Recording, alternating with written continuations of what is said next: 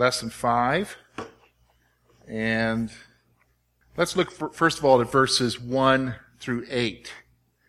We're going to see that he's going to address the issue of sexual purity. So we're going to spend a little bit of time here this morning and go from there. Look with me at verses 1 to 8. Finally, then, brethren, we urge and exhort you in the Lord Jesus that you should abound more and more, just as you receive from us how you ought to walk and to please God. For you know what commandments we gave you through the Lord Jesus. Verse 3. For this is the will of God, your sanctification, that you abstain from sexual immorality, that each of you should know how to possess his own vessel in sanctification and honor, not in passion of lust, like the Gentiles who do not know God, not that no one should take advantage or defraud his brother in this matter, because the Lord is an avenger of all such. For as we also forewarned you and testified, for God did not call us to uncleanness, but holiness. Therefore, he who rejects this does not reject man, but God, who has also given us the Holy Spirit. All right, so let's talk, first of all, we're going to talk about the issue of sexual purity. You think that's something we need to worry about today? In our culture? Yeah, very much so. So let's talk about it here. First of all, as Paul moves to the conclusion of his letter, he wants to encourage his readers. So he's moving towards finishing his letter. So he wants to encourage them. All right?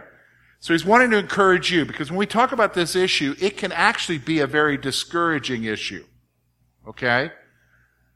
Because it is so strong and so debilitating for people, but he's wanting to encourage them. Okay? So he wants them to grow spiritually as they seek to walk and please God. Now, here's what I want you to understand. Paul wants them to grow spiritually. He wants them to grow spiritually uh, so that they can walk and please God. Okay, so here's the thing. I, I need you to understand this. It is not okay for you just to stay in the same place spiritually. You need to be growing. And, and if you think you're okay, you've got to realize that's a problem because you have not arrived. You're never going to arrive.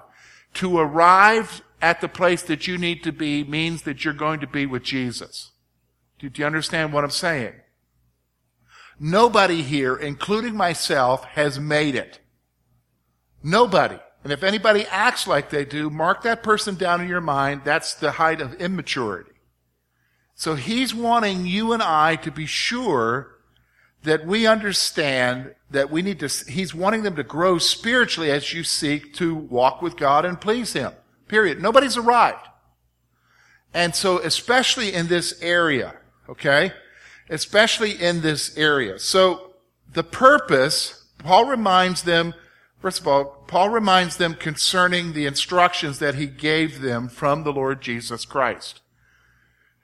So he's going to remind them of some things that Jesus had taught Paul that they, he was to teach to others. So he's going to reiterate some of that right now. So, so just so you know, this isn't just a bunch of old fogies sitting down and coming up with a bunch of rules for people. He's saying ultimately that this teaching that he's about to give comes from Jesus. Now, do you think we need to pay attention to what comes from Jesus? Okay, this is what Jesus is wanting for our lives. Okay? This is what Jesus is wanting for our lives. Now, here's what he does in verse 3. He's just going to come right out and tell us what God's will is. The purpose of God's will is so that you are sanctified or made holy. The purpose of God's will is so that you are sanctified or made holy. Now, two things I want to point out here. Number one, I, I it, it dawned on me that God's will has been expressed throughout scripture through his commands. When you see a command in the Bible, is that the will of God? Okay. So here is one instance, there's actually two instances in Thessalonians, we're going to see another one here in a moment, where he just comes right out and says, this is God's will. If he had just said this is a command from God, that would have been enough, but he's making the point, this is God's will. So here's what I want you to see. The fact that he's stressing this is showing us how important it is. What he's about to say is important for everyone. Now let me just stop for a moment. When we talk about sexual purity, that's not just a man thing. Because in our culture today, with the online culture and everything, we would, we would say, oh, that's a man thing. No, this is a gal thing too. Do you understand what I'm saying? This issue affects every human being who breathes, who has blood flowing through their veins. Do you understand what I'm saying? Who has hormones. All right? So he's wanting you to understand, really pay attention to what I'm going to tell you here, because this is God's will. Now, the second thing I want you to see here is the purpose for telling us this.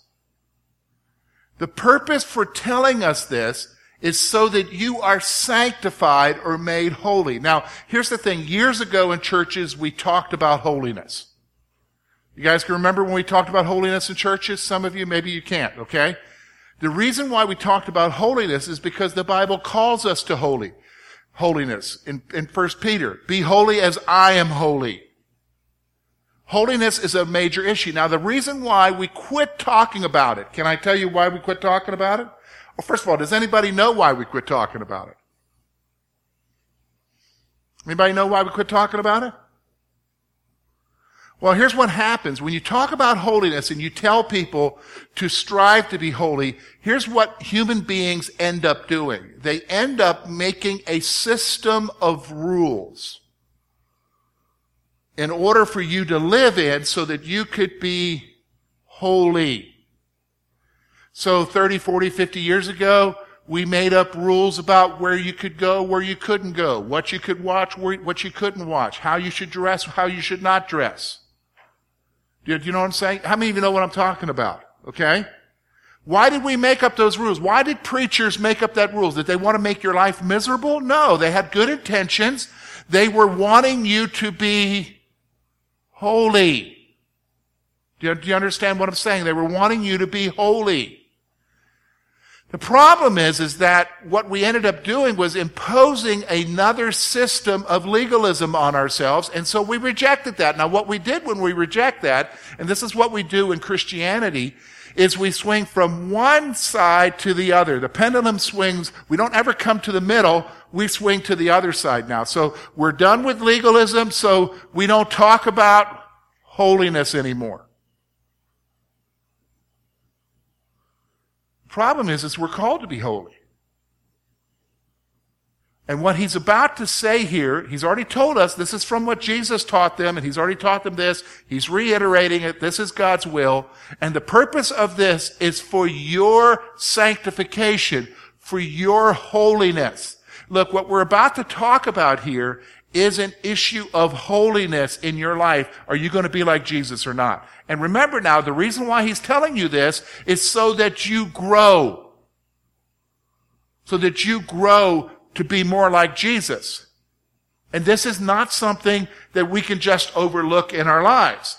And so many are overlooking it. So many are overlooking it. And it's becoming more and more difficult. The onset of the internet age makes it so much harder. So much harder. So I want you to notice. Here's what he's saying. Here's God's will stated.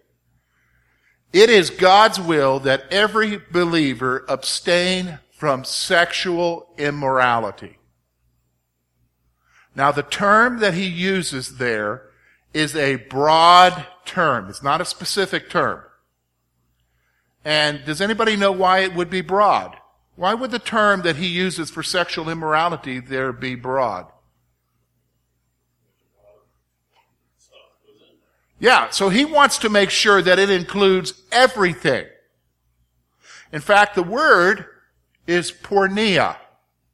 Now, what do we have in the English version today? that comes from that word. Pornography. That's sexual immorality as well. And what he's saying here is, is that it is God's will. Listen, folks, it is God's will for your holiness, for your sake, that you abstain. That is, you get away from, you stay away from, you make sure it's not a part of your life, sexual immorality. And here's the thing, here's what we do. We can make ourselves a lot of excuses here, because if we, we make it specific and we think that, oh, sexual morality is adultery or premarital sex or something, we would say, well, I don't have that problem. I don't need to worry about that. Yeah, you do. Because if you're looking at something online that you shouldn't be looking at, you're not abstaining. You're not doing right. Do you understand what I'm saying? You are not doing God's will. You are actually harming yourself and others around you. It is God's will that you abstain from sexual immorality. Why?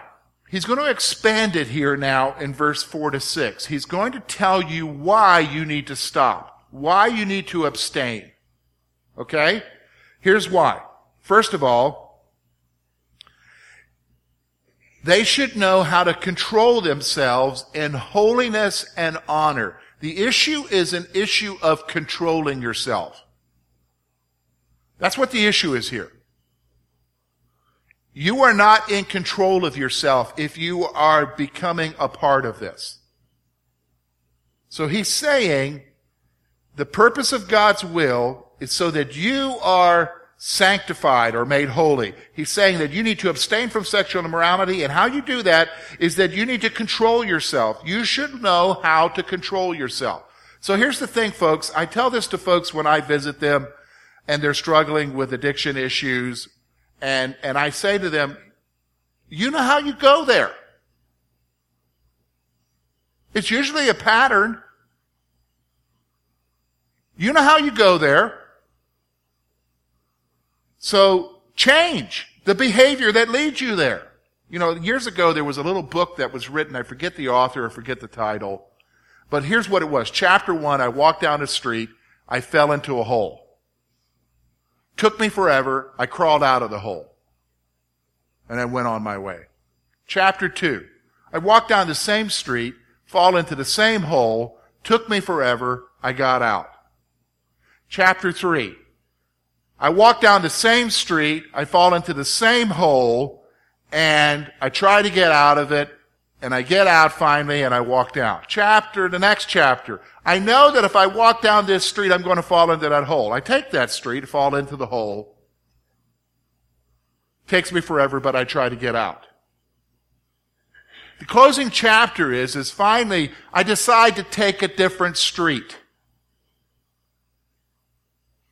This is what we're talking about here, folks. You have to learn to control yourself. You know what it is. And so folks, if it's the TV, don't watch certain programs. You know, avoid the places that you need to. Like if we would tell that to a drunk, right? We would tell that to an alcoholic, don't rent above the liquor store.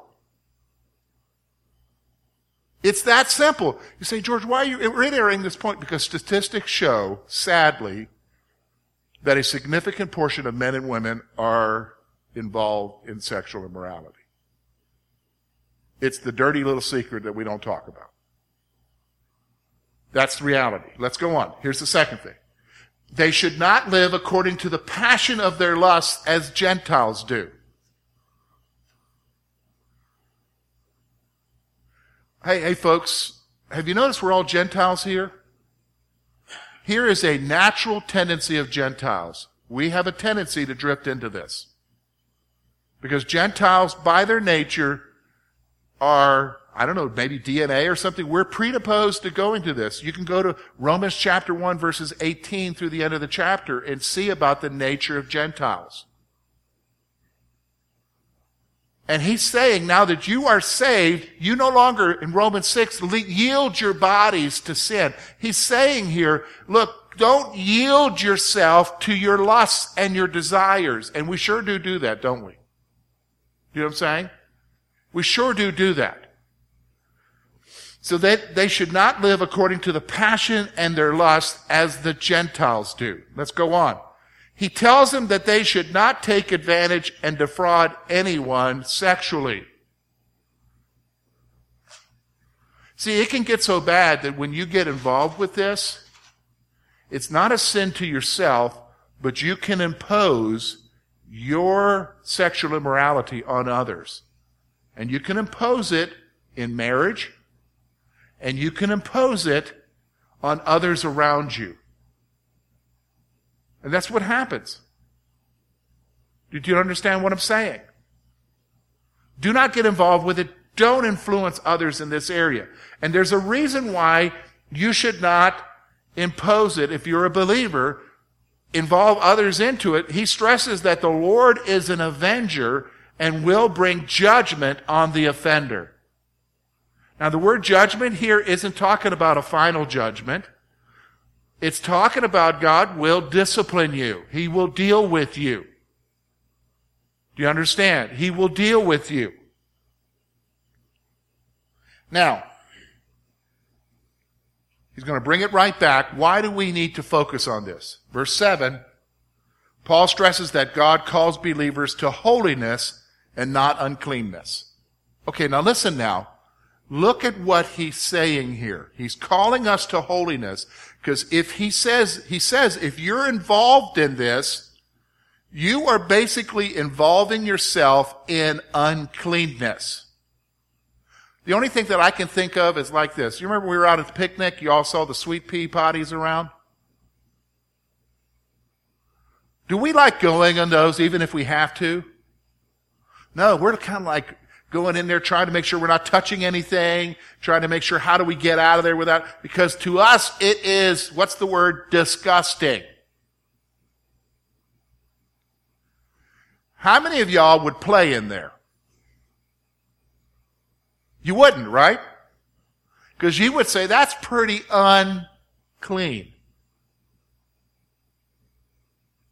That's the picture we have here. He's calling us to holiness.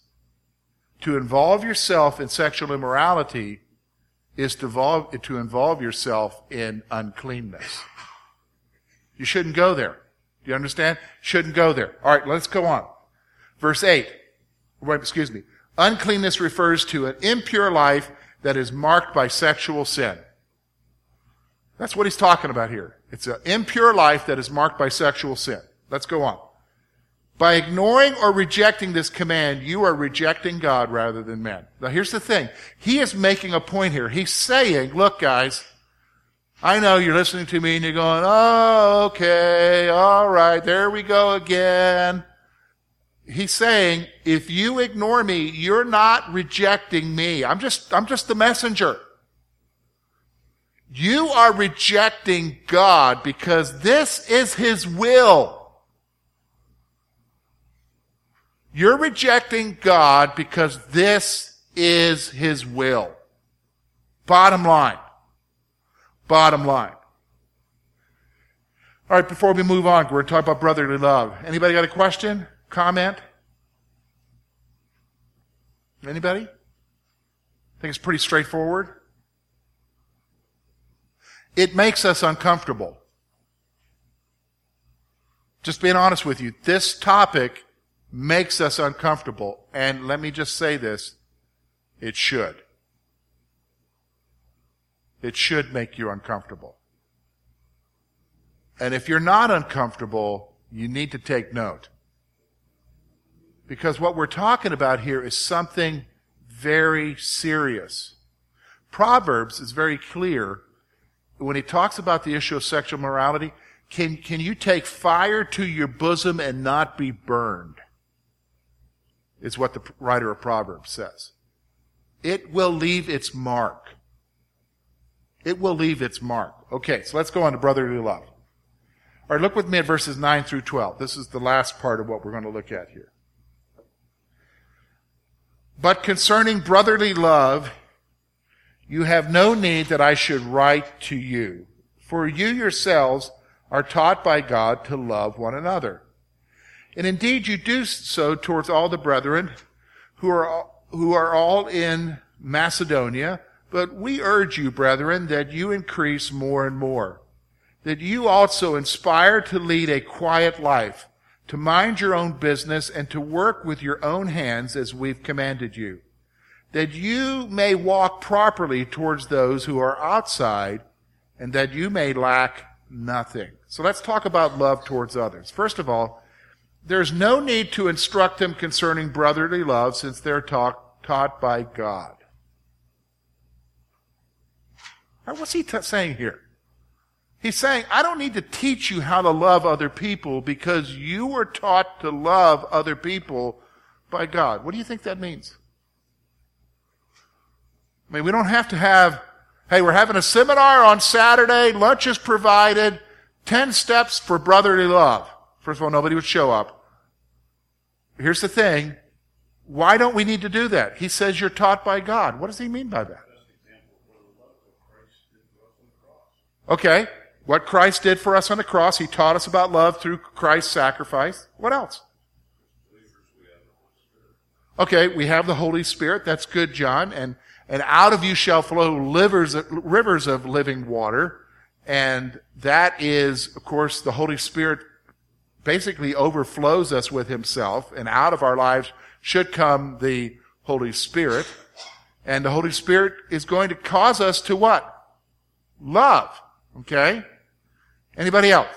I know y'all are laughing in the back because I said livers of Holy Spirit, right? Okay. All right. Yeah.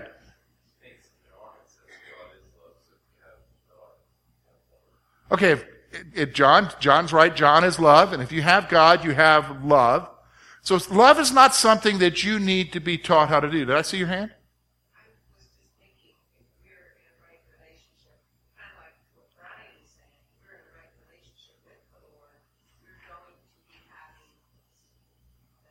Yes. You're going to have that tendency to show love, yes. Okay, so let me just stop for a moment. I have said this before, I will say it again. Usually, when you see somebody who says they're a Christian and they are just mean and belligerent towards people, you can almost guarantee that they have not spent time with Jesus. Or it's been a while. Why? Because you cannot spend time with the one who died for you and forgave you and not express from your heart love because love has been shown to you. Do you understand what I'm saying? It, it's just very evident in your life. All right. They were showing love to all, be, all the believers in Macedonia. So these Thessalonian believers they didn't need to be taught because Paul says they were showing love to everybody. Greatest testimony a church can have is what? Love. What did Jesus say? By this shall they know that you are my disciples by your what? Love for one another. I'm going to tell you something. It is far better to have a church that is known as a group of people that loves you than anything else for people to walk in and say that I'm loved. That is a far better testimony than anything else. Where people are genuinely concerned about other people. Period. That's far better than anything else. Okay, let's go on. However, Paul wanted to encourage them to increase in their love for other Christians. I mean, they're already doing it, but Paul's saying, I want you to do more. I want you to love people more. Isn't that interesting?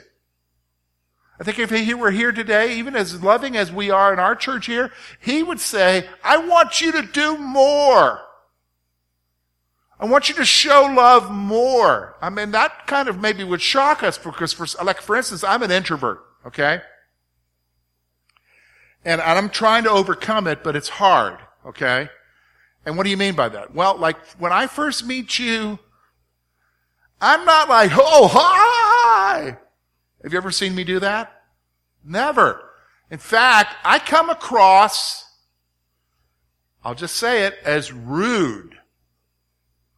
And that's, that's, some of that has to do with my personality. Some of that has to do with my background, my Germanness. You know, do you know what I'm saying? And, well, that's not an excuse, George. You're right. It's not an excuse. So, it's something that I need to work on to learn how to what? Love other people. We all gotta work on it. Now, it's easy to love your own, right? okay, sometimes, okay. But it's a lot more difficult to love people who aren't like you or who aren't part of your clan or whatever. Okay? So he's saying to them, Paul wanted them to encourage them to increase in their love for other Christians. Paul urged them to lead quiet lives and to mind their own business concerning others. Now this is a good one, isn't it? So in the definition of love, he's talking about brotherly love here. And he's saying, I want you to show more love to each other. Next thing he says is, mind your own business. Isn't that interesting? Mind your own business. Lead quiet lives and mind your own business. Now, what would that have to do with showing love towards other people? Anybody got a guess? Think about it for a moment.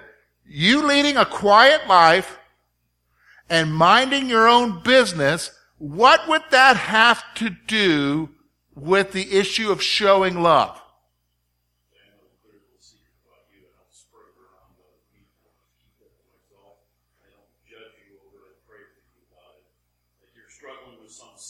Okay. Rather than going around talking about it or yakking about it or whatever, realizing that I'm just as big a sinner as you are, not judging you over it, praying with over you for it, and helping you get out of that. Okay, that's really good. Did you hear what Bruce said? Okay, let me give you an illustration of what Bruce is saying here. John comes to me. John thinks that I love him. I communicate that I love John. John shares with me a struggle that he's having. He shares it with me because he thinks I love him. And I say to him, John, hey, I'll be praying for you, bro. I'll pray, I'll pray right now for you. Lord, help him with his issue. Okay? And that's love, right? That was in the morning. In the afternoon, I'm having coffee with Rob. Hey, Rob, you want to pray for John. Now, isn't that the Christian way to do it? You want to pray for John. Now, John didn't ask anybody else to pray for him. You want to pray for John. We do a lot of praying in the back, don't we? Do you know what I'm saying? We pray people in the back. And, and so I tell Rob what John said. Now stop for a moment. Is that love? That's what Bruce is saying here. That's not love. I don't know what that is. I know I have a word in my mind. That's evil. Did you understand? Everything doesn't have to be a prayer request, folks. Everything does not have to be a prayer request. And, and Paul's saying here, lead quiet lives and mind your own business. And if you're going to show love, love is I have a bond with him because he shared something deep and he wants me to pray for him. And he wants to be able to come back and talk to me about it. Do you understand what I'm saying? He wants to be able to come back and talk about it. Here's the other one. He urges them to support themselves by working with their own hands. Listen, you're going to see this throughout the, the teachings of the apostles. The apostles are going to say to you, folks, take care of yourselves. Work. Work. He's talking to Christians here now. This is not a command for society. Okay? That's, it, it's, it's tough enough to get Christians to do it, let alone worry about a country or something. Okay? But he's saying for the church, for believers, mind your own business, live peaceable lives, work. Take care of yourself. He goes on, and he urges them to act properly towards those who are outside of the church, unbelievers. What's he saying here? This is the one where I, I really think we're falling down on today in America. We need to treat people outside of the church, that is, unbelievers, with respect. Because here's the thing, folks. They're going to act that way. They don't know who. Jesus. It's Jesus who gives people the ability to turn from their sin. How do you expect unbelievers to act? They're going to act like what? Unbelievers. And he's saying, because look, we're trying to what? Reach them, not repel them. I think that's what we're into today in America. Repel people from Christ. We're to reach them, and how do we do that? By what? Loving them. Loving them. Do you understand what I'm saying? So,